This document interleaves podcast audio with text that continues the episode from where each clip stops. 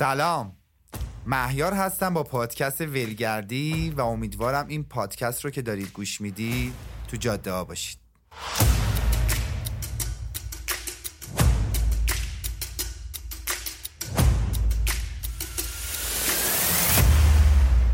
قبل از هر چیزی میخوام اینستاگرام پادکست ویلگردی رو بهتون معرفی کنم، wellgardi.podcast که ول رو باید با دبلیو ای ال ال بنویسید.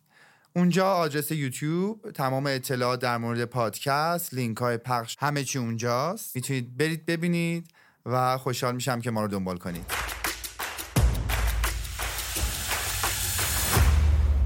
قبل از شروع این اپیزود خواستم با این آهنگ ببرمتون به منطقه‌ای که قراره در موردش صحبت کنیم، سیستان و بلوچستان زیبا.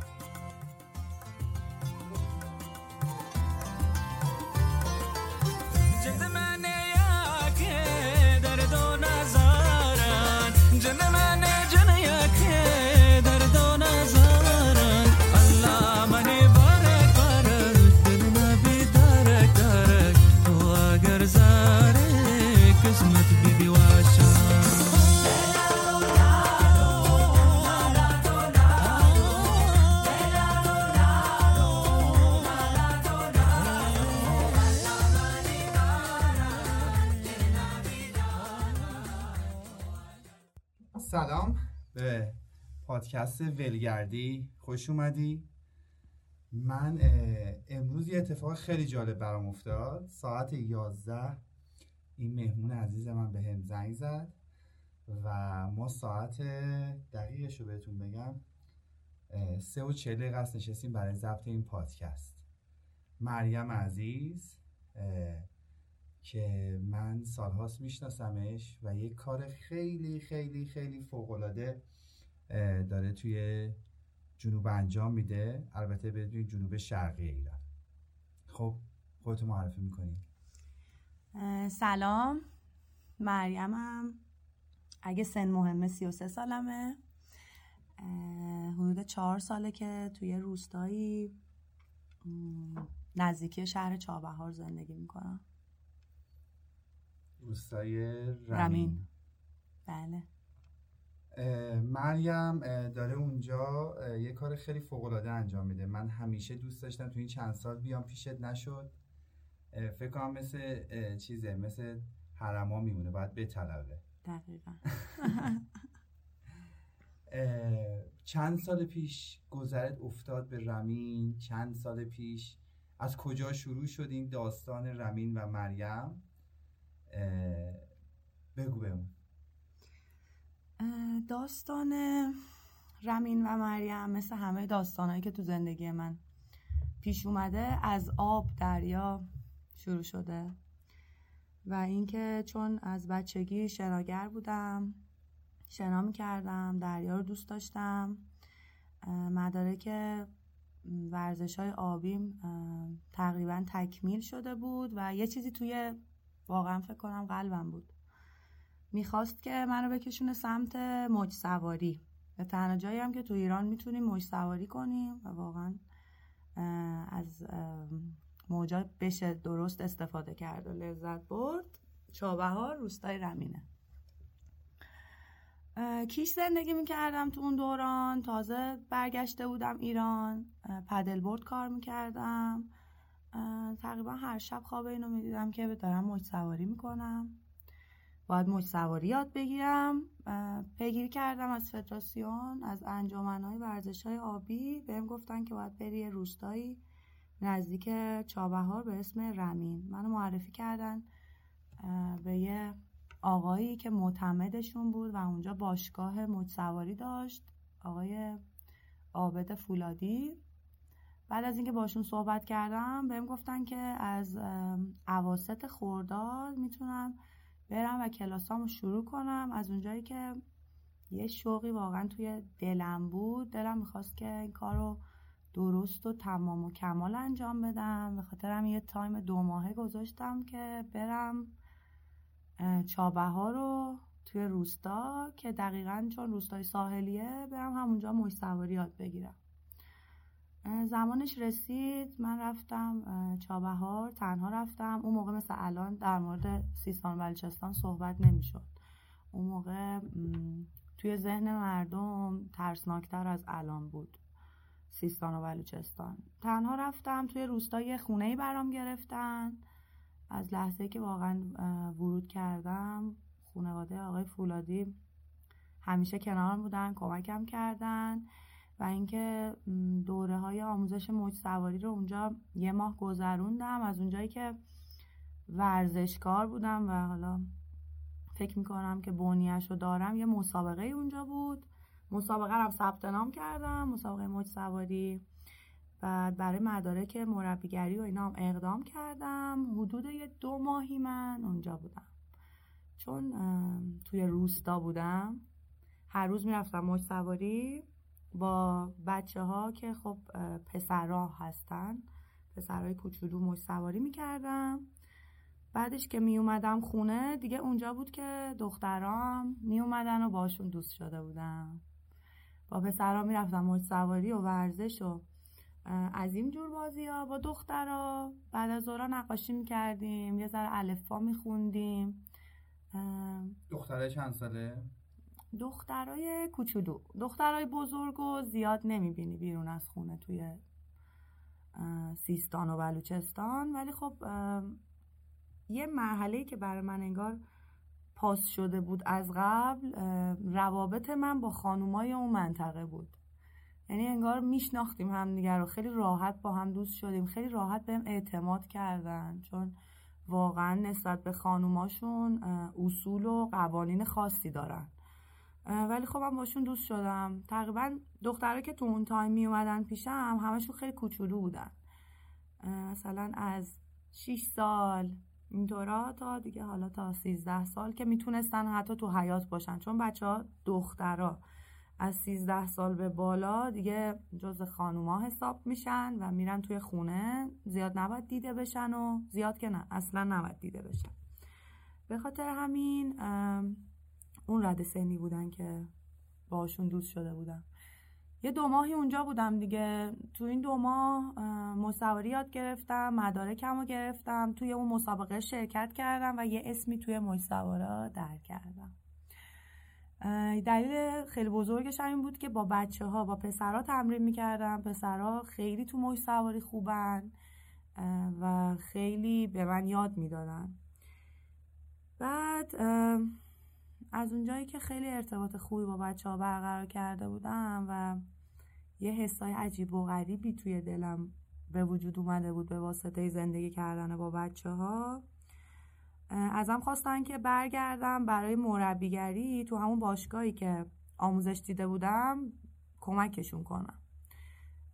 و من رفتم، یه دو هفته کیش بودم، برگشتم و به عنوان مربی توی باشگاه رمین صرفه شروع کردم به فعالیت. آخر تابستون بود که هم بچه ها هم خانواده هاشون از من خواستن که اونجا بمونم و حالا خیلی کارا انجام بدیم. چرا؟ چون بچه ها اون زمان مثلا اگر یکی پنجم دبستان بود نمیتونست اسم و فامیلش هم بنویسه و این یعنی فاجعه.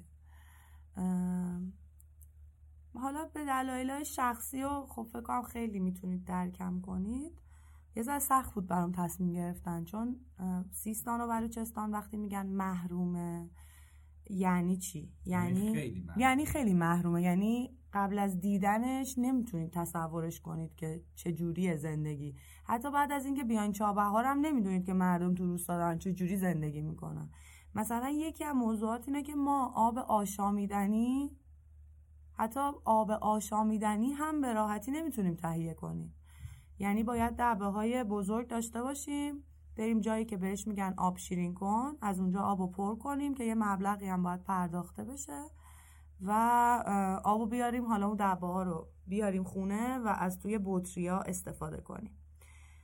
این از آب آشامیدنی. آب لوله کشی که اصلا اونجا وجود نداره، معمولا یه منبعی وجود داره که تانکر میاد پر میکنه. حالا این تانکر هم همیشه نیست، چون نسبت به درخواستی که تو منطقه وجود داره تانکرها خیلی کمن، یعنی میشه که شما یه چهار روز آب نداری.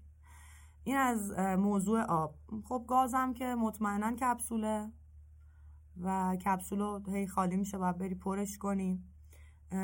از آب و هوا هم که درسته که یه بادهای موسمی همیشه اونجا هست، ولی یه خشکی خاصی توی اون هوا وجود داره و واقعا این که میبینین پوست خیلی از آدمایی که تو سیستان و بلوچستان زندگی میکنن نسبت به سنشون خیلی فرسوده تره و اذیت شدن به خاطر همون خاکیه که اون منطقه داره.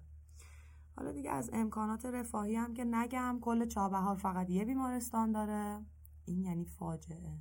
و اون بیمارستان هم بازم ادامه نمیدم در مورد اوضاع بیمارستان. و اینطوری میشه که به اون منطقه میگن منطقه محروم.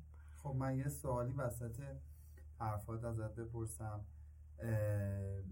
مریم خب تو کیش زندگی میکردی؟ تو رفاه کامل، چون کیش قشنگ رفاه کامل رو شما داری. بعد چی شد انتخاب کردی بری توی منطقه‌ای که، چون من چابهار رو از نزدیک دیدم، مدت سفری هم نرفتم، تقریبا یک ماه یک ماه و نیم توی چابهار بودم.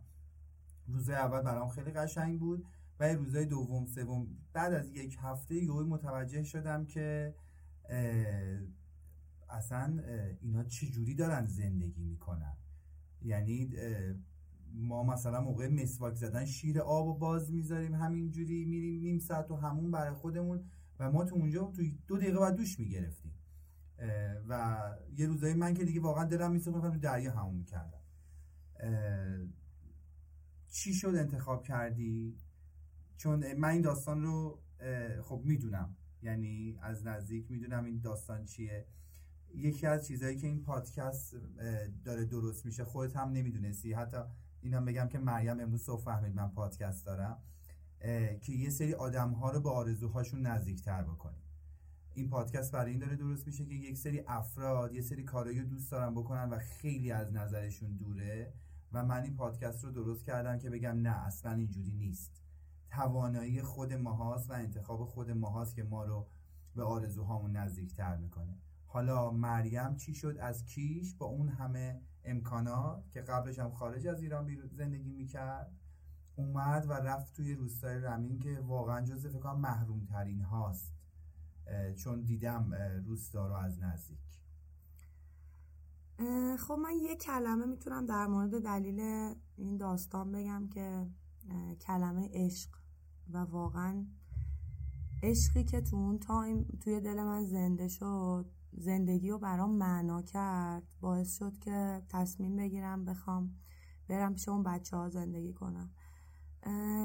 واقعا جایی که رفتم زندگی کنم نسبت به زندگی قبلی و سی سال گذشته‌ای که داشتم نوعی تبعیدگاه بود، ولی من این شرایط رو با عشق تمام پذیرفتم، چون بچه ها توی دل من انرژی و حس جدیدی و کاشته بودن. واقعا یه م... کلمات رو نمیتونم پیدا کنم، ولی واقعا میتونم فقط بگم که یه حسیه که باید تجربهش کرد تا آدم متوجه بشه. من حتی خانواده خودم هم نمیپذیرفتن که بخوام برم اونجا زندگی کنم، هیچکی نمیپذیرفت. واقعا دوستای نزدیکم فکر میکردن که یه مشکلی توی ذهنم به وجود اومده، ولی خودم مطمئن بودم که مشکل نیست، دارم شکوفا میشم، دارم به اون درجه از انسان بودن میرسم تازه. چون اون لحظه هایی که با بچه ها وقت میگذرونم میگذروندم و میگذرونم واقعا جزو لحظه های عمرم حساب نمیشه، چون خیلی خیلی چیزهای فراتر از این بود مادی رو به هم میدن. یه سری مسائل مادی رو باید میذاشتم پشت سرم، ولی به یه سری مسائل معنوی میرسیدم که الان بعد چهار سال راضی ترینم از انتخابی که کردم. اون موقع خب بزرگای بچه ها، خانواده های بچه ها ازم خواستن که پیششون بمونم. خب خیلی انتخاب سختی بود، ولی تو دل خودم هم یه همچین چیزی بود، یعنی خودم هم اینو میخواستم. ولی خب همیشه آدم نمیتونه چیزی که میخواد همون موقع انجامش بده. پس نتیجه این شد که به خدا گفتم که خدای من، خدای قشنگم، شما به من نشونه بده اگر این درسته که بمونم، اگر قراره اینجا یاد بگیرم و بتونم چیزی یاد بدم، به من نشونه بده که بتونم بمونم. همون روزی که از خدا خواسته بودم انقدر به هم نشونه داد که دیگه سرم کردم بالا بودم، خدا فهمیدم. دقیقا همینطوری یه خانومی با هم صحبت کرد، اگه حضور ذهن داشته باشین گفتم اون تایم رفتم کمک و مربی شدم اونجا. یه خانومی اومد با هم صحبت کرد که اومده بود موج سواری یاد بگیره که خودش یه خیریه خیلی بزرگ داره.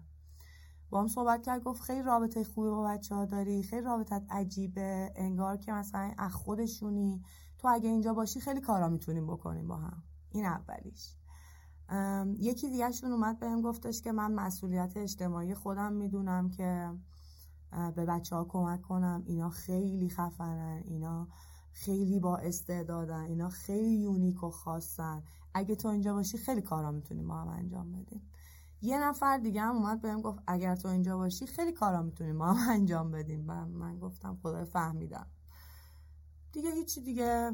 رفتم وسیله‌امو جمع کردم و موو کردم چابهار، رمین. یه دو ماهی طول کشید که خونه پیدا کنم، خونه پیدا نمیشد. یه زمین بزرگ که دو تا بنای نیمه کاره توش داشت بالاخره پیدا شد و من شروع کردم به ساخت و ساز بنای اولی که بتونم اون ایده‌ای که توی سرم بود و اجرا کنم. حالا اون ایده‌ای که تو سر من اومده بود و به صورت یه هدف داشتم انجامش میدادم این بود که یه محیطی که اصلا مهم نیست محیط چه شکلی باشه، برای اون بچه‌هایی که اینقدر به هم علاقه پیدا کردیم و اونجا هستن درست کنم که بتونم این آگاهی که حالا به واسطه سفر رفتنام، به واسطه این که من دختری بودم که هیجانی عمل میکردم، به واسطه این که اتفاقاتی تو اون زمان داشت درون من میافتاد و یه تحول بزرگ بود، دوست داشتم این آگاهی که داره توی من به وجود میاد و به همه آدما منتقل کنم. و اون تایم احساس میکردم که بچه‌ها کنار من قرار گرفتن که دقیقاً همون چیزا به ذهنشون منتقل بشه و بتونه زندگیشون رو تغییر بده، جدا از این که الفبا یاد بگیرن، جدا از این که بتونن بخونن و بنویسن، بدونن که چقدر شگفتی دارن، بدونن که چقدر توان دارن، بدونن که هر کاری که بخوان میتونن با هدف و پشت کار و اراده خودشون بهش برسن. مهم نیست کجا به دنیا میان، مهم اینه که اون ذهنی که دارن چجوری رهبری بشه، چجوری به یه سمتی کشیده بشه. خلاصه یه محیطی رو فراهم کردیم، ساخت و ساز کردیم. خیلی سخت بود، خیلی ساخت و ساز سخت بود و من واقعا یه جاهایی کم می آوردم و واقعا باز می گفتم که خدای کمکم کن، اگه قرار من این راه رو ادامه بدم تو کمکم کن، من نمیتونم.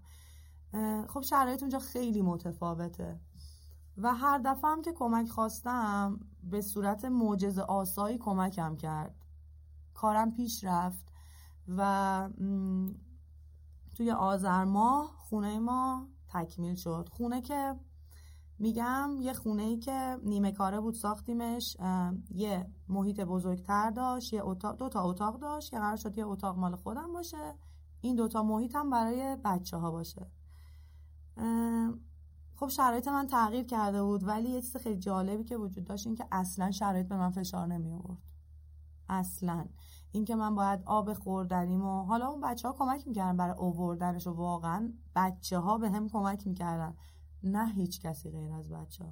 پدر مادر بعضی از بچه ها کمک هم میکردن و بچه ها، یعنی آدم های دیگه که دستشون بیرسید که کمک کنن کمک نمیکردن. این بچه هایی که میگی بچه های من دیدم پنج شش ساله یا تقریبا ده یازده ساله. بله. یه موقعی ما تو حرفا میگیم بچه ها، آدم فکر میکنه مثلا یه گروهی ان، اینا یه سری بچهای خردسالن که دارن این کارو انجام میدن. یه رده سنی شش سال تا الان سیزده سال. خب چهار سال پیش دیگه کوچولوتر بودن. ولی انگار که یه تیم ورک بود و قرار بود انجام بشه. نه اصلا اونا خودشون آماده بودن که این اتفاق بیفته. خونه آماده شد، کلاسامون برگزار شد، قرار شد که معلم داوطلب تو هر زمینه‌ای که تخصص داره بیاد به بچه‌ها آموزش بده. تو این چند سال این اتفاق افتاد، بچه‌ها آموزش دیدن، بچه‌ها خیلی تغییر کردن، بچه‌ها واقعا ذهنشون بزرگ شده. یعنی دقیقاً من هدفی که داشتم بهش رسیدم. و این که استارت کارمون خورد دیگه. میگم داشتم اینو میگفتم که شرایط با اینکه خیلی سخت بود منو اذیت نمیکرد، چون اولش هم گفتم یه حسی، یه عشقی توی من به وجود اومد، توی دل من به وجود اومد که هیچ وقت تجربهش نکرده بودم. یه چیزی فراتر از فردیت یه نفر، انگار به یه جمعیتی، برای یه جمعیتی داشت یه اتفاق میافتاد که مریم هم جزءشون بود. من از اول رفتم اینجوری نبودم که من به اینا یاد بدم، من اینا رو تغییر بدم، اصلاً هدفم این بود که با هم دیگه کنار هم رشد کنیم و این اتفاق افتاد. حالا من قبل از سوالای دیگه هم یه چیزی الان به ذهنم رسید. مریم یه دختر جذابیه، واقعا جذابه. حالا من توی این اینستاگرام که برای بچه‌ها هست میذارم، برید ببینید. و یه دوستات که اومده بودن اونجا، من اولین بار دیدم، یادم اونا تعجب کرده بودن که مریم داره کجا زندگی میکنه. و من اون موقع همون سه, چا... سه سال پیش بود فکر کنم. و وقتی هی آشناتر شدم، هی برای خودم سوال بود. آدم سفری زیاد دیده بودم که سفر میره، ولی یه دختری با این شکل و شمایل، با این روحیات توی سیستان. اولین سوالی که برام پیش اومده بود، خب میدونستم سیستان جای امنیه، سیستان و بلوچستان جای امنیه. حالا بر اساس سیاست اونجا رو برای ما ناامن جلوه دادن بله. که یه چیز سیاسیه کاملا، ولی واقعا جای امنیه. ولی یه همچین دختری با این شکل و شمایل، شکل و شمایل که میگم یعنی خیلی جذاب، چون الان که جلوی من نشسته شبیه دخترای مثلا دهه مثلا بیست نیویورک میمونه. چجوری تونستی دووم بیاری؟ اصلا مشکلات چی بود؟ چه اتفاقاتی برات افتاد؟ اذیت شدی؟ اذیت نشدی؟ این تجربه‌ای که خب من هم نمیدونم، الان دوستم در مورد اینا صحبت کنیم. مریم زندگیش به قبل از بلوچستان و بعد از بلوچستان دقیقاً تقسیم میشه. مریم قبل بلوچستان یه دختر خیلی قرتیه، خیلی مصرفگرای، خیلی مادی بود. مریم بعد بلوچستان از بود مادی خارج شده بود، به بودای بالاتر انگار داشت دست پیدا میکرد و ظاهر دیگه براش اونقدی اهمیت نداشت. یعنی مخصوصا تو اون دوره آدمایی که میدیدم فقط بحث انرژیشون بود که برای من تعریفشون میکرد، نه وضعیت مالیشون، نه مثل قدیم ساعتشون، نه مثل قدیم خیلی چیزای دیگهشون. فقط بحث اون حاله انرژیشون بود که من میدیدم و اصلا چیز دیگه‌ای نبود. مریم بعد از بلوچستان چون یه هدف والاتر از یه فرد داشت و میخواست یه کار بزرگتری انجام بده، شرایط اجتماعی، شرایط محیطی دیگه روش تأثیر نمیذاشت. انگار که یه موتوری به من بسته بودن و اصلا این موضوعا دیگه جزء دغدغه و چالش من نبود. چرا؟ چون من دو سال اولو با چادر و نقاب میرفتم اونجا، رفت آمد میکردم که منو کامل بپذیرن. چون سیستان و بلوچستان نحوه رفتارشون با خانوما از همه جای ایران جداست. به خاطر همین حساسیت هایی که دارن، اولا که اصلا پذیرش غریبه ندارن، به عنوان مهمون دارن، خیلی هم آدم های خوبی هن. ولی اینکه یک کسی با یه فرهنگ متفاوت بخواد بینشون زندگی کنه براشون سخته و این خیلی قابل درکه، چون خب نگران اینن که عقاید دیگه وارد بشه. ولی من دو سال اول با نقاب و چادر اونجا رفتم، سخت بود، نمیتونم بگم سخت نبود توی اون گرما با چادر و نقاب، ولی چون با محیط یه رنگ شده بودم بیشتر حس امنیت داشتم. من با نقاب میرفتم بیرون خیلی راحت تر بودم تا اینکه با تیپ خودم میرفتم بیرون. ولی همین موضوعا باعث شد که شدیداً منو بپذیرن تو خودشون و منو از خودشون بدونن و نیتمو درک کنن. بعد از این اتفاقایی که افتاد راحت‌تر دختراشونو پیش من فرستادن برای حالا هر آموزشی. و اینکه چالش حجابی داشتم ولی واقعا اذیتم نمی‌کرد. حالا به خاطر همون ظاهریم که داری میگی من میرفتم زیر نقاب راحت‌تر بودم. ولی خب بعد دو سال براشون عادی‌تر شدم. الان خب توی روستا اگه با بچه‌ها راه برم و برم سمت ساحل خیلی کمتر نگاهم میکنن، حتی اگه با لباسای سبکای خودمون جنوبی که خودمون میپوشیم، شلوار و لباس گشاد، خیلی کمتر نگاه میکنن تا همون اوایل. یعنی خیلی فرهنگا از طریق من من منی که میگم واقعا از اون ایگوم من در نمیاد، از اون فردی که قرار بود اون چند سال اونجا باشه که یه سری اتفاقا به واسطه یه حضور اون توی اون منطقه بیفته و واقعا افتاد. یه خاطره بامزه تعریف کنم از همین اتفاقایی که میگم افتاد.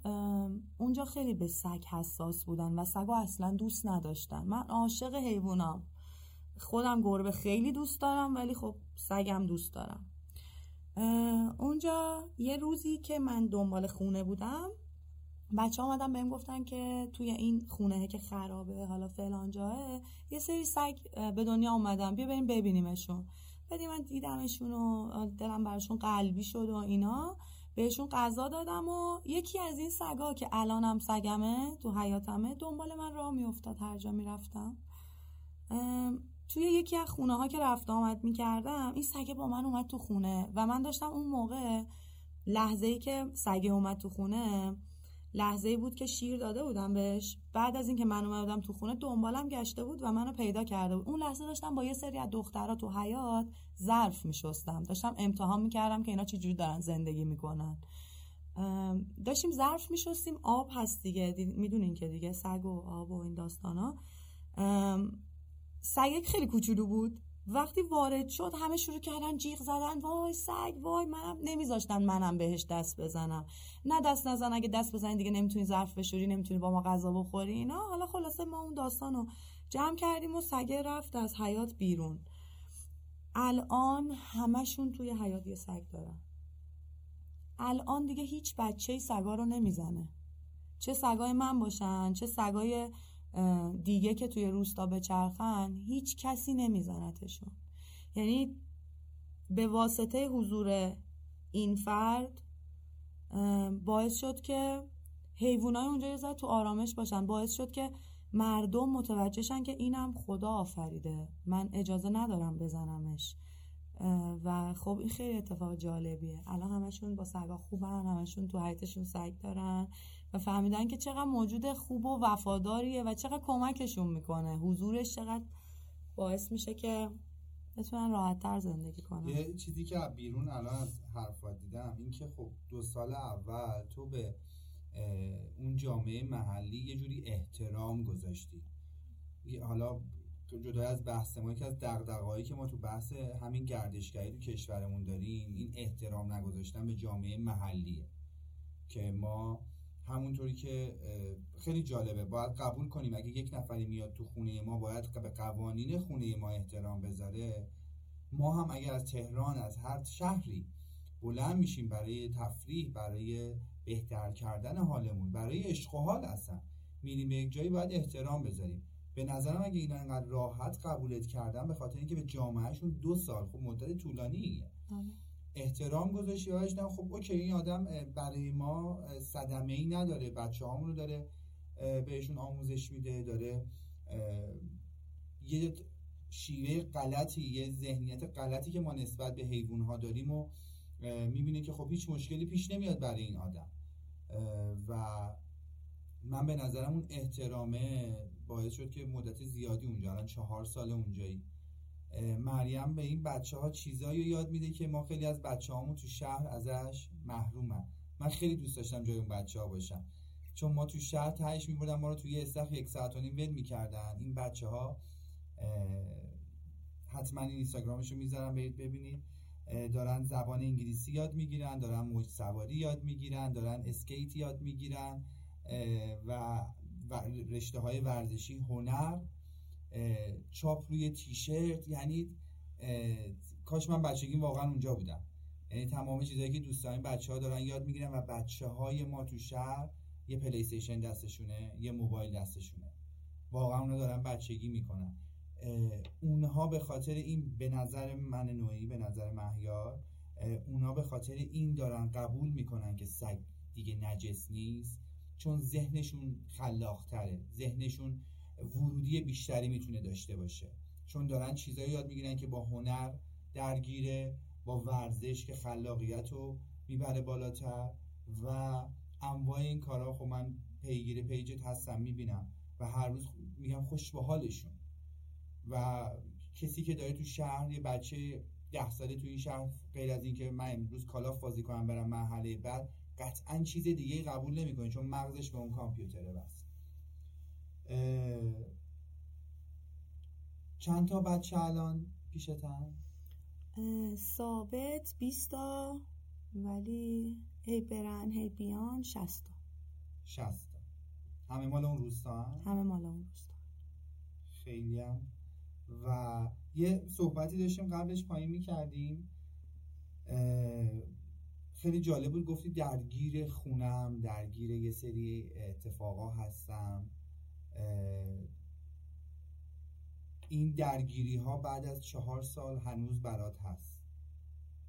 برای خانومی که داره اونجا به بچه هاشون چیز یاد میده و یه سری باندبازی هایی توی همه جاهای ایران، همه جای دنیا البته این هست، ولی خب تو ایران خیلی بیشتره قطعاً، چون بحث پول وسطه. بیشترین دغدغه‌ای که الان توی رمین داری چیه؟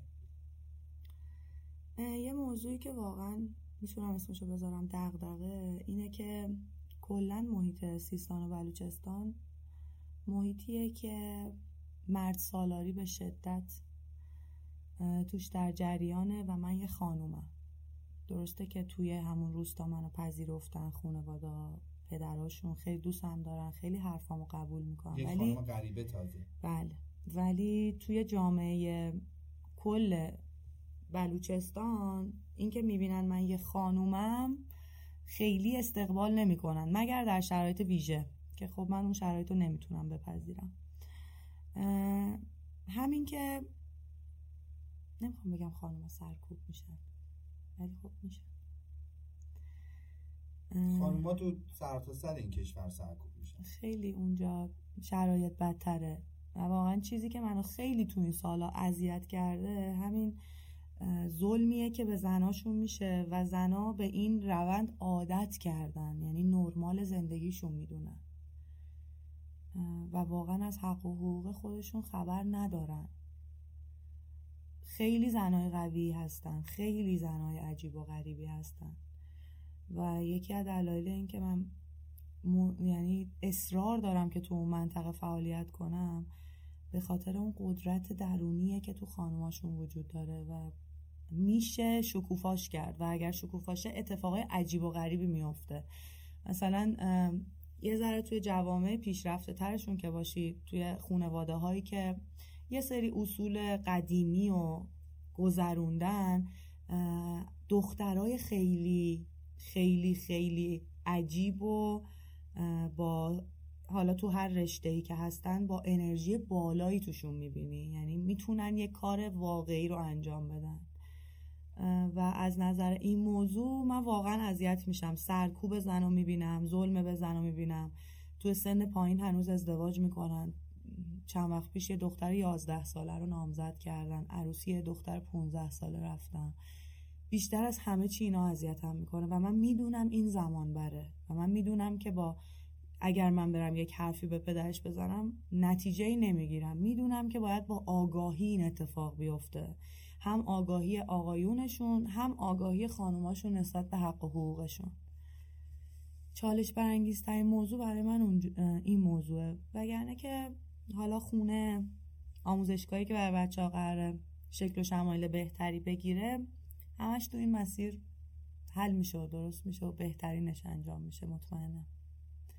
حالا داشتیم صحبت میکردیم، خیلی راحت میگم خب من یه زمینی میگیرم، این ساختمونم میسازم، بعد یه جوری که انگار اینا ساخته شده است و خب قطعا تو این چهار سال یه مریم خیلی قوی تر و اصلا من امروز دیدمت اصلا متفاوت تر از روزهای، هر دفعه که میبینمت متفاوت تر از روزهای قبلیتی.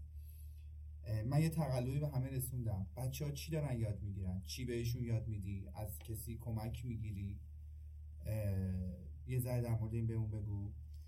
هدف اصلی ما اونجا یاد گرفتن یک به علاوه یک و آبه نیست. هدف اصلی اینه که بچه ها ذهنشون بزرگ بشه و اینکه از سن پایین بدونن که با آیندهشون میخوان چی کار کنن. باشون خیلی رو راست اول صحبت میکنم، میگم بدونید چی میخواید. اگر دوست دارید شما هم مثل بقیه تو سن پایین ازدواج کنید، اوکی حقتونه، میتونید ازدواج کنید.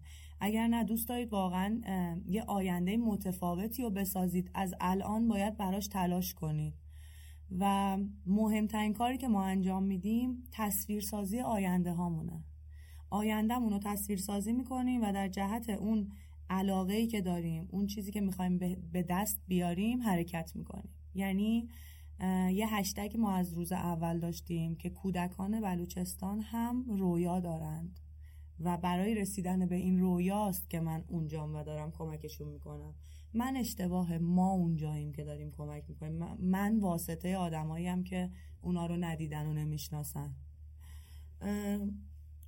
خب شما فکر کنم ما چهار سال پیش با هر کدوم از این بچه ها اهدافمون رو مشخص کردیم. یه سری پسر داریم که ورزشکارن، دوست دارن قهرمان موج سواری دنیا بشن و من توشون میبینم و این اتفاق میفته، بی شک میفته. یه سری از بچه هامون هستن که نقاشی دوست دارن، تابلو کشیدن، تابلوهاشون رو فروختن، درآمد داشتن و واقعا توی نقاشی خوبن. یه سری از بچه ها هستن که دوستان رشته های پزشکی رو بخونن. دامپزشک داریم، روانشناس داریم. من اسماشون رو سر کلاس همینجوری صدا میکنم، مثلا میگم دامپزشک اون بلند شه و خودشون باور دارن و من باور دارم که به اون میرسن. یه سری از بچه ها هستن که دخترن ولی با ما ورزش میکنن. این خیلی پوینت بزرگیه. توی سیستان و بلوچستان دختر بچه‌ن، خانواده‌شون انقدر منو دوست دارن، انقدر بهم اعتماد دارن که این حس دو طرفه است. اجازه دارن که بچه‌هاشون با من بیان اسکیت، بیان سرف کنن، موج سواری کنن، شنا از من یاد بگیرن و این خیلی برای من قابل ستایشه که این اتفاق افتاده. یه چیز بامزه دیگه ای که مثلا وجود داشت این بود که بچه ها تشویق میشن برای درس خوندن و جایزه های خوبی میگیرن. مثلا دوچرخه، خب خیلی هیجانی آدم تو بچگی جایزه دوچرخه بگیره. دخترها از من جایزه دوچرخه گرفتن و توی روستا دخترها دوچرخه سواری میکردن. اصلا یه صحنه غیر قابل وصفه توی سیستان و بلوچستان. این هم جزو چیزاییه که داره آروم آروم فرهنگش جا میفته که دخترم میتونه و پسرایی که ما توی تیممون داریم پذیرفتن که اگر خواهرشون دوست داره یه کاری بکنه بیان تو این تیم، خودشون ازش محافظت کنن، نه که محدودش کنن. اینا همه به واسطه اون بلوغ ذهنی که تو این چند سال براشون پیش اومده داره اتفاق میفته و این خیلی برای من قابل ستایشه. مهیار هر وقت کم میارم سختم میشه، به هم فشار میاد، نمیتونم ادامه بدم. یه چیز اینجوری میاد جلو چشم، مثلا دارم راه میرم یکی از بچه‌هام با دوچرخه من رو بغلم رد میشه یا با بچه‌هام میریم بیرون، مثلا پسرای بزرگترمون میگن مثلا دختر خالم دوست داره بیاد، بریم صداش کنیم بیاد الان باهامون. این خیلی خیلی نکته مثبتیه، این که پسرای اونجا بتونن خانوما رو کنارشون داشته باشن و محدودشون نکنن و خودشون مراقبت کنن، کاری که برادر من با من میکرد و واقعا توی پیشرفتم تأثیر داشت، توی این کسی که شدم تأثیر داشت. اینو دارن میپذیرن و از اولی که من وارد شدم با بچه ها شروع کردم، یعنی نسل بعدی رو داری پرورش میدی. یعنی من این موضوع که خانوما کنار آقایون باشن و با هم کاراشون رو پیش برن ببرن و من دارم میبینم و این اتفاق داره میفته. میگم جدا از این که فارسی با هم کار میکنیم، زبان کار میکنیم، زبانشون فوق‌العاده، تو زبان خیلی خوبن، اصلا تو هر زبانی، پاکستانی، هندی، انگلیسی، خیلی خوبن. خیلی دوست دارم بچه ها چند زبانه بشن و داره این اتفاق براشون میفته. زبان کار میکنیم، ورزش میکنیم، نقاشی میکشیم، خلاقیت داریم، اوریگامی کار میکنیم، پازل با هم درست میکنیم، طبیعت گردی میکنیم با هم، میریم تو طبیعت، چیزایی که به چشمون میاد و به هم دیگه میگیم. در کنار این موضوع ها ذهنشونه که باز شده. در مورد کائنات صحبت میکنیم، در مورد ستاره ها صحبت میکنیم، شبا میشینیم با هم ماه رو نگاه میکنیم، غروب رو نگاه میکنیم. ازشون میخوام که به طبیعت بیشتر دقت کنن، چون طبیعت همه چی به ما میتونه یاد بده. تمام علومی که انسان داره الان ازشون بهره میبره از طبیعت اومده، همش پایش تو طبیعته. بهترین نقاشا از طبیعت الهام میگیرن، بهترین معمارا از طبیعت الهام میگیرن. اینا بچه‌های طبیعتن، خودشون پنج هیچ جلوان.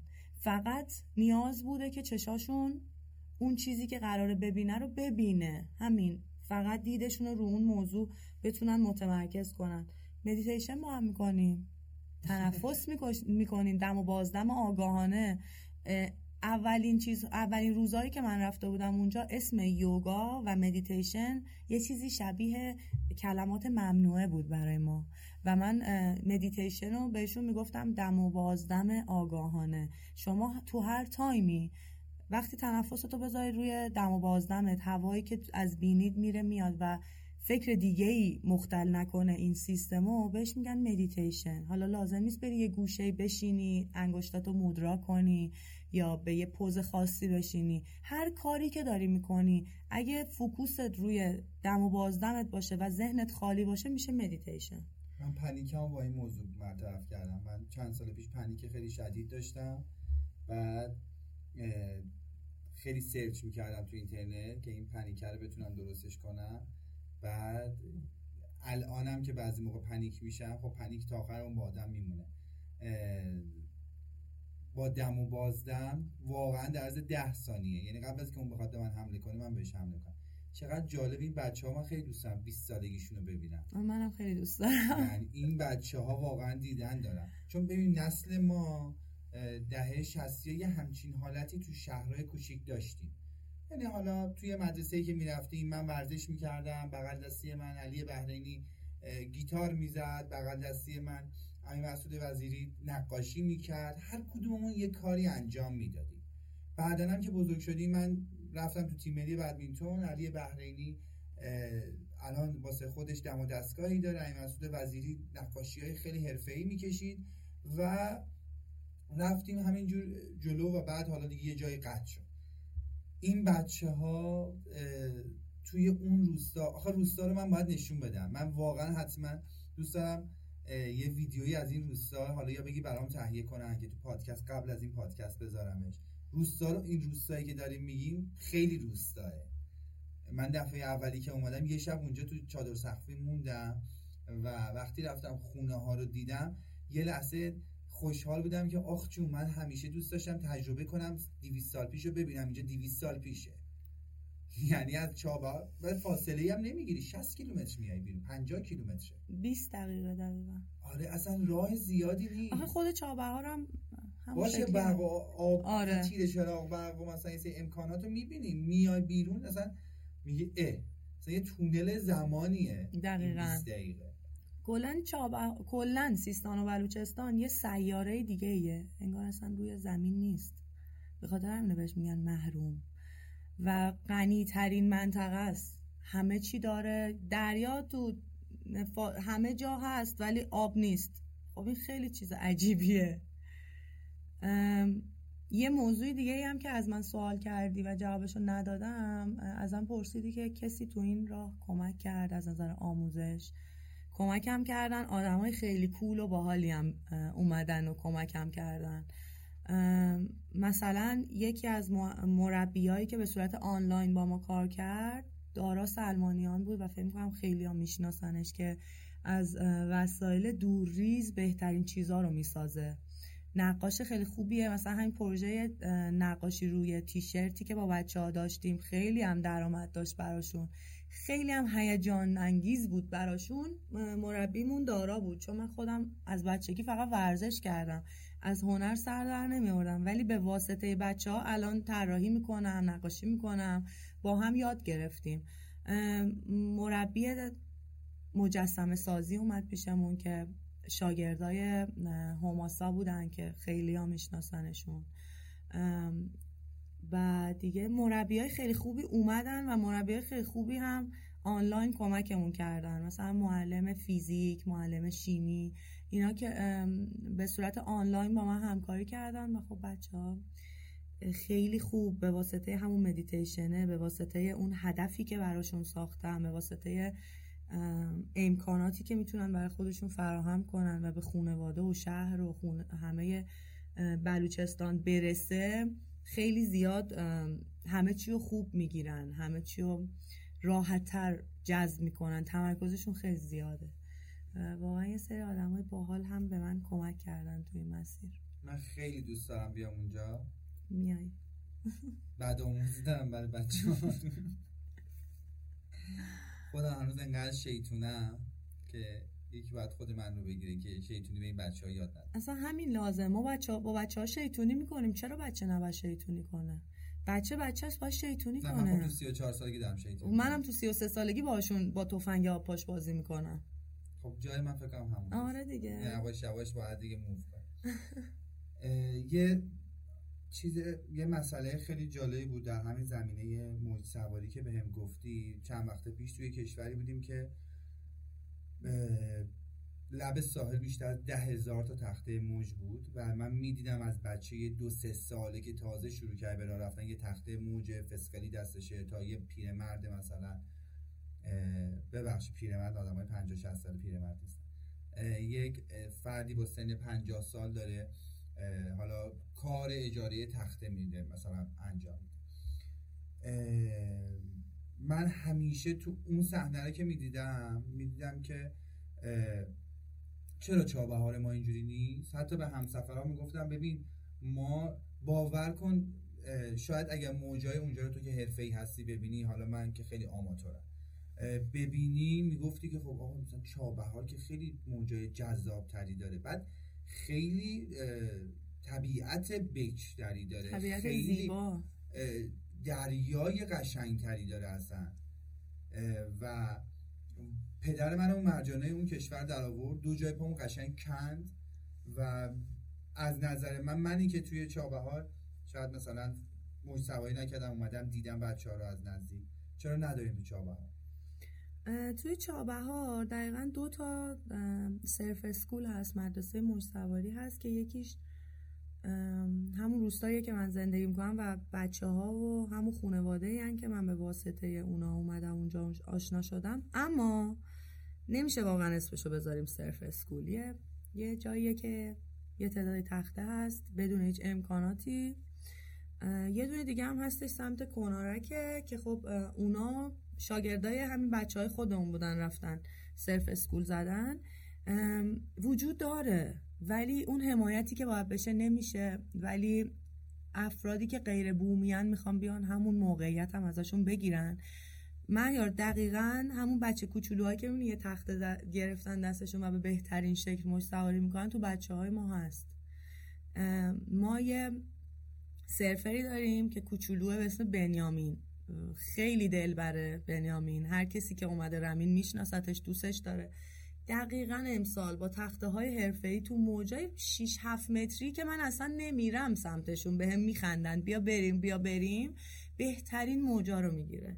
امسال مسابقه تو سیستان و بلوچستان برگزار شد که نفرات برتر موج سواری، چون موج سوارای ایران برای سیستان و بلوچستان و همون منطقه رمینن، برگزار شد که لول بندی بشن که هر کی جایگاه خودشو بدونه. چون یه سری اتفاقات نادرست توی داستان موج سواری ایران هست. مسابقه که برگزار شد، تمام این بچه‌هایی که میگم هدف گذاری کردن قهرمان موج سواری جهان بشن و مطمئنم که من میبینم اون روزو و این اتفاق میفته، بهترین های موج‌سواری بودن، مقام آوردن، همشون هم کوچولو کوچولوان و خوش استایل ترین موج‌سوارای ایرانن. فقط امکاناتی که باید باشه نیست. وقتی یک سرفری، یک کسی که میخواد موج‌سواری رو تجربه کنه میاد و خب میبینه دوش آب درست نیست، هوا که تاریک میشه، برق نیست. شما فکر کن یه همچین امکاناتی باشه، یه همچین استعدادی باشه ولی برق نداشته باشه، یه دولت یه برق براشون فراهم نکنه. وقتی خب میبینن یه دونه دکه نیست که یه آب بخرن، خب سختشون میشه. واقعا همه آدما نمیتونن این شرط سخت رو قبول کنن و این کار رو انجام بدن. حالا از نظر حجاب هم که واقعا دخترها دبل سختشون میشه، چون خیلی باید بپوشم. من خودم حالا عادت کردم، عادت که نمی کنم، من شرایط رو میپذیرم به خاطر یه سری چیزای دیگه، به خاطر اون داستانی که اونجا در جریان، شرایط رو میپذیرم، وگرنه واقعا سختمه، امکانات نیست، شرایط سخته، به خاطر همون اونجوری که باید استقبال نمیشه. با این حال کسایی که موج سواری علاقه دارن، کسایی که ورزش‌های آبی دوست دارن، همشون میدونن که بهترین جا توی ایران ساحل رمینه و بهترین مربیا و موج سوارا بچه‌های رمین سرفر کلابن. اگر یه کوچولو اون امکانات که تو اون کشور باشه اینجا باشه، مطمئن باشین از جاهای دیگه میان. همون جوری که اولین بار یه نفر اومده اونجا کشف کرده اون منطقه رو، اونجا موج سواری کرده، یه تیم خارجی اومدن اونجا موج سواری کردن، به بچه‌ها موج سواری یاد دادن، یه ذره کمکشون کردن، چند تا تخته بهشون دادن، بعد آروم آروم این بچه‌ها بر خودشون یه باشگاه درست کردن. ولی هنوزم درست حمایت نمیشه، ولی هنوزم افراد غیر بومی میخوام بیان اونجا رو ازشون بگیرن. من نمیدونم با چه تخصصی، ولی خب میخوام بگیرن. و واقعا اگر یه کوچولو امکانات درست شه، من مطمئنم از جاهای دنیا میان، چون اونجا موجای خیلی خوبی داره برای موج سواری، خیلی، و خب طبیعت و خب بچه‌ها و حتی یک اقامتگاه درست هم نداره. یه اقامتگاه درست راستشو بخواین زدن، ولی باز هم یه سری چوب‌هایی بود که مانع شد که این اقامتگاه هم امسال فعالیت نکنه. چه چوب‌هایی؟ دوست داری میتونی بگی، چون من زای فضولم. یه اقامتگاه خیلی خوبی توی رمین زدن، اقامتگاه بومگردیه که کپرتوری درست میشه. شما دیدی کپرت که چیه؟ حالا برای بچه‌ای که نمیدونن، یه خونه‌هاییه که حالت گرد داره و بالاش حصیر چوب درخت خرماه و باهاش میسازن، و خونه‌های سنتی بلوچستانه.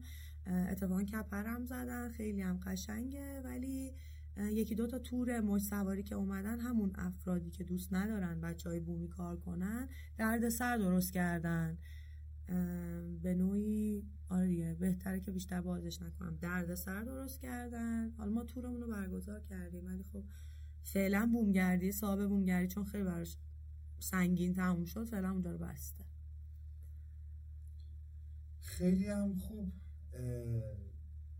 یه فلشبکی خیلی کوچولو، از کیش اومدی رفتی چابهار، چهار سال اونجایی، داری زندگی میکنی، کلی داری چیز یاد بچه ها میدی، و الانی که اینجا نشستی از صبح ده بار پوز بچه ها تو به من دادی، پوز دادنی هن، هرچی من میگم هی بچه ها تو میاری، یواش یواش میخواد دیگه اونا هم بکوی تو سر خودم، و هرچی من میگم میگه ببین بچه های من، ببین بچه ها اونجا اینجوری، ببین یواش یواش آقا بذار بنویسم. بعد اه اه فکر میکنی تا که این راه ادامه داره؟ تا همیشه، تا وقتی که این بچه هایی که با همدیگه شروع کردیم به اونجاهایی که میخوان برسن. مثلا مروه و سارا خیلی نقاش های خوبی هن، همون بچه هایی هن که گفتم تابلو کشیدن و فروختن، دوست دارن که نمایشگاه برگزار کنن و من دوست دارم تو نمایشگاهشون حضور داشته باشم، بخندم، لبخند بزنم، خوشحال باشم. تا اونجایی که عبدالله رو ببینم که قهرمان جهان شده احساسی شدم. و خیلی دیگه از بچه ها، فقط نه عبدالله، عدنان، خیلی بچه های با استعداد. تا اونجایی که خدیجه رو ببینم دامپزشک شده، با عشق به حیوانا رسیدگی میکنه. تا اونجایی که ببینم که آمنه رستوران‌های گیاهیشو زده، از اونجایی که من وگنم و بچه‌ها دیدن که به چه دلایلی گوشت نمیخورم، دوست دارن که آشپزشن، سرآشپزای حرفه‌ای شن، رستوران‌های زنجیره‌ای داشته باشن و وگن باشن. تا اونجایی سر موضوع بگم با هم یه مشکل داریم، چون من عاشق گوشت. مشکل نمیتونه. نه بابا، انتخاب آدم هاست. من نمیتونم، من اگه به بچه ها چیزی یاد میدم، چیزی رو بهشون اجبار نمی کنم، توضیح میدم، خودشون انتخاب میکنن. آفرین، اینو یه دقیقاً میخواستم این جمله‌مو گفتم که به این برسم. بحث آگاهیه. من از گیاهخواری هیچی نمیدونم. خب اینو رک میگم، من از آدم چیزایی نمیدونه تو زندگیش. قبلش گفتم این بچه ها چیا میدونن، هنر میدونن، ورزش میدونن، اینو میدونن. گیاهخواری رو تو بهشون نشون میدی و اونا انتخاب میکنن، نقاش باشن، ورزشکار باشن، مهندس بشن یا دکتر. ما یه چیزایی نمیدونیم. خب یه سری پیجا توی فضای مجازی هست، یه سری آدما رو دیدیم که به اشتباه برای پوز دادن خیلی رک میگم من گیاهخوارم. آقا چرا گیاه؟ من خیلی من سوال میپرسم، خیلی فضولم من. آقا از بچگیتون بوده همه چی رو پیدا کنم، فضولی کنم تو همه کارا، یعنی تو خلاف، توی راه درست، توی نماز خوندن، توی دین پیغمبر، توی همه چی فضولم. خب سوال میپرسم چرا شما گیاهخوارید؟ بعد جوابی که بهم میدادن انقدر از فکر من احمقانه بوده خب که من فهم میگم خب آقا خب سبزی رو بخورید، ولش کن، چون این چیزی که شما داری میگی نه علمیه نه اه اه اصلا. دوست داری بشنوی دلایل منو؟ آره خیلی دوست دارم. اولین دلیل بزرگ برای گیاهخوار شدن محیط زیسته، چون انسان با مصرفگرا بودنش و بیش از حد استفاده کردن از منابع، اکوسیستم رو به هم ریخته. یعنی خیلی جاهای دنیا درخت‌ها قطع میشن دیگه، همه میدونن درخت یعنی نفس زمین، قطع میشن برای اینکه دامپروری توش شکل بگیره و گازی که از معده گاو دفع میشه بدترین چیز برای لایه اوزونه. هر چیزی در حد تعادلش خوبه، هر چیزی. اگر شما هفته یه بار حالا گوشت بخوری من تایید نمی کنم، ولی آدمی که تا سی سالگی گوشت خورده خیلی سختشه یه هوی دیگه نخوره. اگر شما اینو هر روزو بکنی هفته یه بار، خیلی تو این اه، اه، چی میگن درست کردن، ترمیم اکوسیستم کمک کردی. یکی از دلایل اصلیش کمک به محیط زیسته که خب خیلی خیلی حالا بازش میکنم باز. مثلا استفاده از حیوونا کلا اکوسیستم رو ریخته به هم. مثلا توی استفاده های بهداشتی، برای موارد بهداشتی سالیان توی سال کوسه های خیلی زیادی کشته میشه. میگن کوسه خطرناکه، کوسه ده تا انسان در سال میخوره، ولی انسان صد تا کوسه در سال میکشه، صد هزار تا میکشه اگه رقم رو اشتباه نگم. دومین دلیلش گیاهخواری اینه که دیگه هم فکر کنم از چاکرا و منابع انرژی اطلاعات دارن. هر چقدر غذایی که به بدن ما میرسه ارگانیک تر باشه، طبیعی تر باشه، برای پاکسازی حالمون و اون انرژی درونیمون بهتره. یعنی شما هر چقدر میوه های رنگی بخوری به نفع اون انرژی که توی بدن در جریانه هست. مثلا ما میگیم که گوشت حیوان کشته شده است، درسته؟ و ما به یه چیزی اعتقاد داریم، این که ما همه روی کره زمین یکی هستیم. یعنی که این چرخه‌ای که وجود داره، انسان بالاش وای نستاده، انسان وسط تمام موجوداته، یعنی جزئی از تمام موجوداته.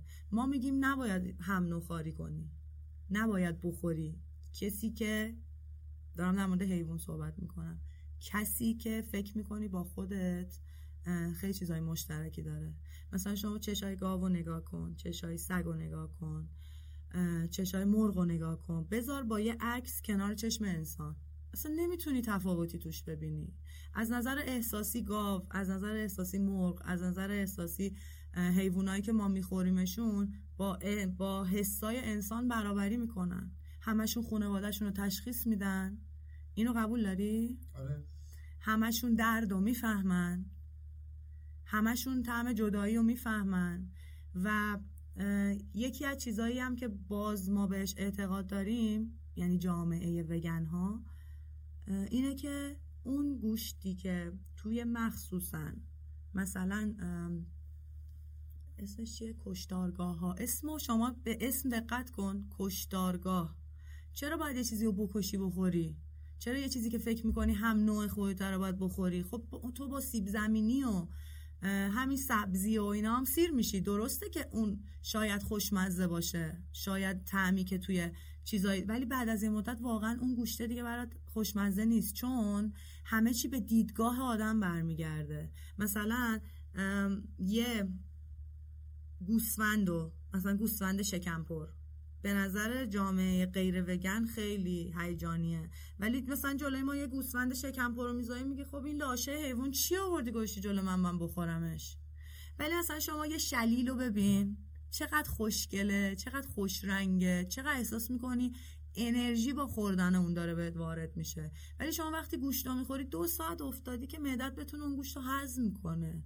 اصلا توانایی بدن تو، یعنی ازش توقع بیشتر داری، بدن تو یه چیز طبیعی میخواد. اون گوشتم اگر با پیاز و سبزیجات و اینا میکس نشه رو نمیتونی خام بخوری، یعنی همه چی باز برمیگرده به همون سبزیجاته. ولی این موضوع رو باز کنم، توی هر جامعه ای به ما یه سری چیزا القا میشه، یه سری چیزا دست خودمون نیست ولی انتخاب ماست.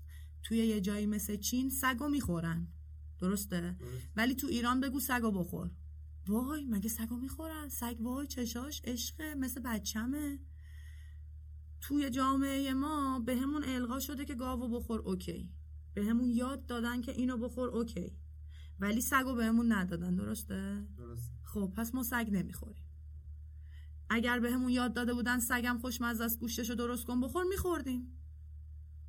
میخوام بگم یه سری چیزا رو آدمیزاد باید با شعورش انتخاب کنه. شاید اولش گیاهخواری واقعا سخت باشه، اون طعم اون غذاها رو بهت نده، ولی بعدش چون میبینی تو بدنت چه پاکسازی داره اتفاق میفته، میبینی همه بهت میگن وای چقدر انرژیت با انرژی بقیه آدما فرق میکنه، چیه؟ وقتی نتیجهشو میبینی دیگه اون طعمم از یادت که میره هیچ، دیگه اصلا سمتش هم نمیری. حالا این بحث چاکرا بود، یکی شد محیط زیست که توی تایمی اصلا توی پادکستی باید در موردش صحبت کنیم، یکی شد داستان چاکراها که هر چقدر رنگی‌تر به بدن ما برسه بدن سرحالتری داریم. مثلا شنیدین آدم‌ها دور از جون همه سرطان میگیرن، میگن اول میگن گوشتتو قطع کن، شنیدین؟ آره. با رژیم گیاهخواری خیلی از آدم‌ها سرطانشون رو شکست دادن، از بین بردن. چرا؟ چرا فکر کنین؟ اصلا من نمیگم دیگه چراشو، خیلی بحث گسترده یه، خیلی دلایل میتونم بیارم.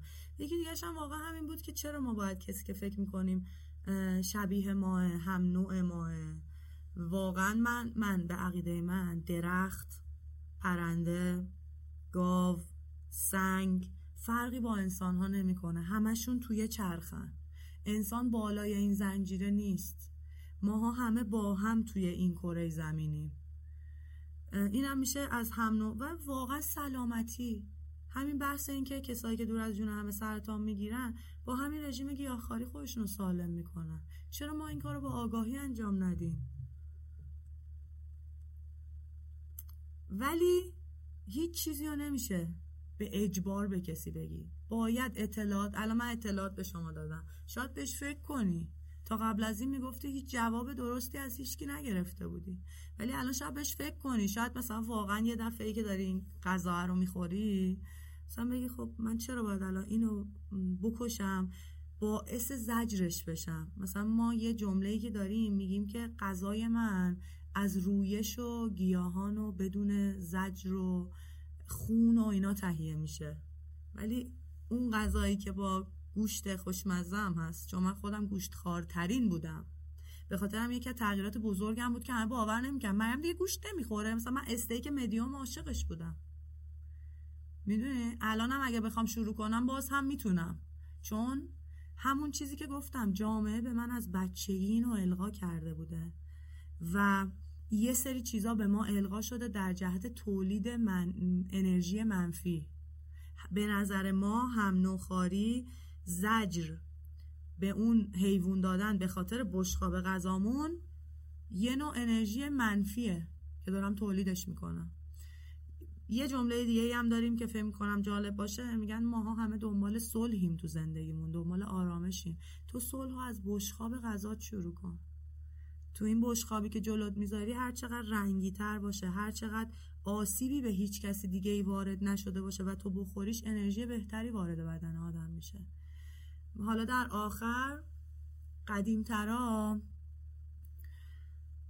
میگفتن که غذای اصلی انسان نوره، نوره، یعنی آدمیزاد با نوره که تغذیه میشه. ما اصلا احتیاج به اون غذاهای سنگین نداریم.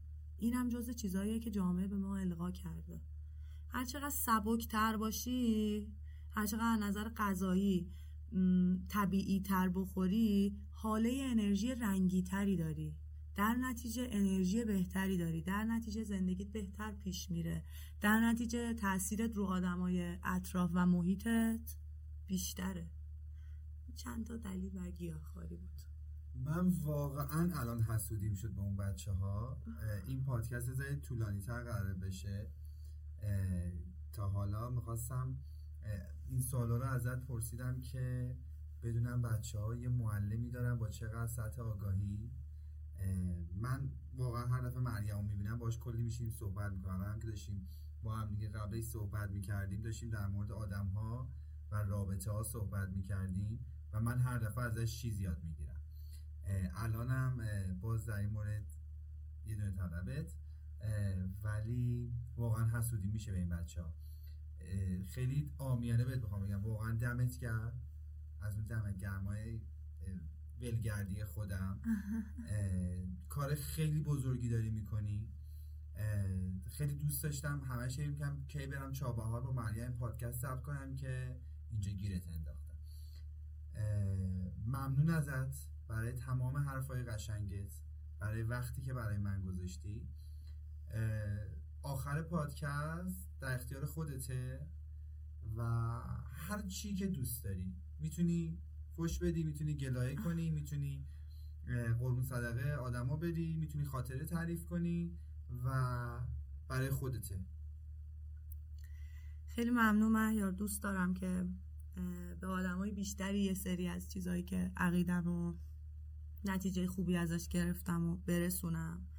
یکی این که میخوام به یاد آدما بندازم که ماها واقعا هممون یکیم، خواهر و برادرای نوری هم دیگه این. بیشک بیشک ما همه از عمیق‌ترین بُعدهای وجودیمون به هم وصلیم.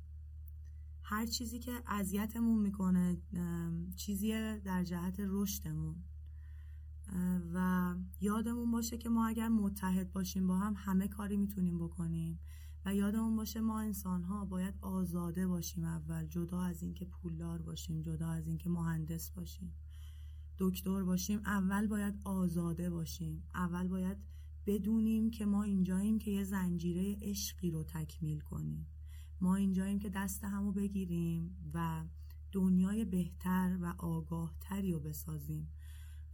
روزای اولی که داشتم این کار رو شروع می کردم یه جمله خیلی می اومد تو سرم.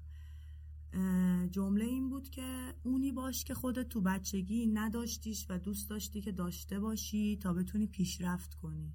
اونی باش برای آدمای اطرافت، برای هر کسی، برای کسی که یک ثانیه می بینیش، برای کسی که یک هفته می بینیش، برای کسی که یه عمر قراره کنارت باشه. اونی باش که خودت دوست داشتی داشته باشیش و تو زندگی نداشتیش. بیشتر از همه واقعا دوست دارم آدما از اون چیزای القا شده توسط جامعه خارج بشن، خودشون فکر کنن، خودشون با آگاهی انتخاب کنن در مورد هر چیزی، در مورد پوشاک، در مورد خوراک، در مورد دینشون، در مورد هر چیزی که میخوان باشن. جدا از چیزایی که جامعه بهشون یاد داده فکر کنن، نتیجه بگیرن و من مطمئنم اونجوری نتیجه بهتری میگیرن. برن دنبال چیزی که واقعا قلبشون میگه. اگه یه جایی حس خوب ندارن، ما درخت نیستیم، میتونیم جابجا بشیم و بریم حس خوب و خود توی خودمون پیدا کنیم و اون حس خوب به آدمای دیگه هم منتقل کنیم. میخوام چند بار یه چیزی رو بگم. یادمون باشه ما زنجیره عشقیم، ما کنار همیم که اتحاد داشته باشیم. با اتحاد همه کاری میتونیم بکنیم. ماها شبکه نوری هستیم در اول داستان، بعد این بود زمینی و خاکی رو داریم. شما فکر کن که ما چقدر عجیب و غریبیم. اون آدمی که رفته فضا، اون آدمی که اولین بار پیوند قلب کرده، اون آدمی که اتفاقای بزرگی و رقم زده، با من و تو هیچ فرقی نمیکنه. فقط به اون قدرت درونش، فقط به اون نور درونش دست پیدا کرده. همین. خیلی ممنون که حرفام گوش دادین. خیلی ممنون. همین. خیلی ممنونم ازت. ممنون از این که توی پادکست ویلگردی وجود داشتی، اومدی و این هم خودش یک نوع ویلگردیه که یک دختری الان تو جنوب شرقی ایران توی یک روستایی داره بچه ها چیز یاد میده، نشأت گرفته از این ویلگردی است. مراقب خودت باش. مرسی. تو هم همینطور.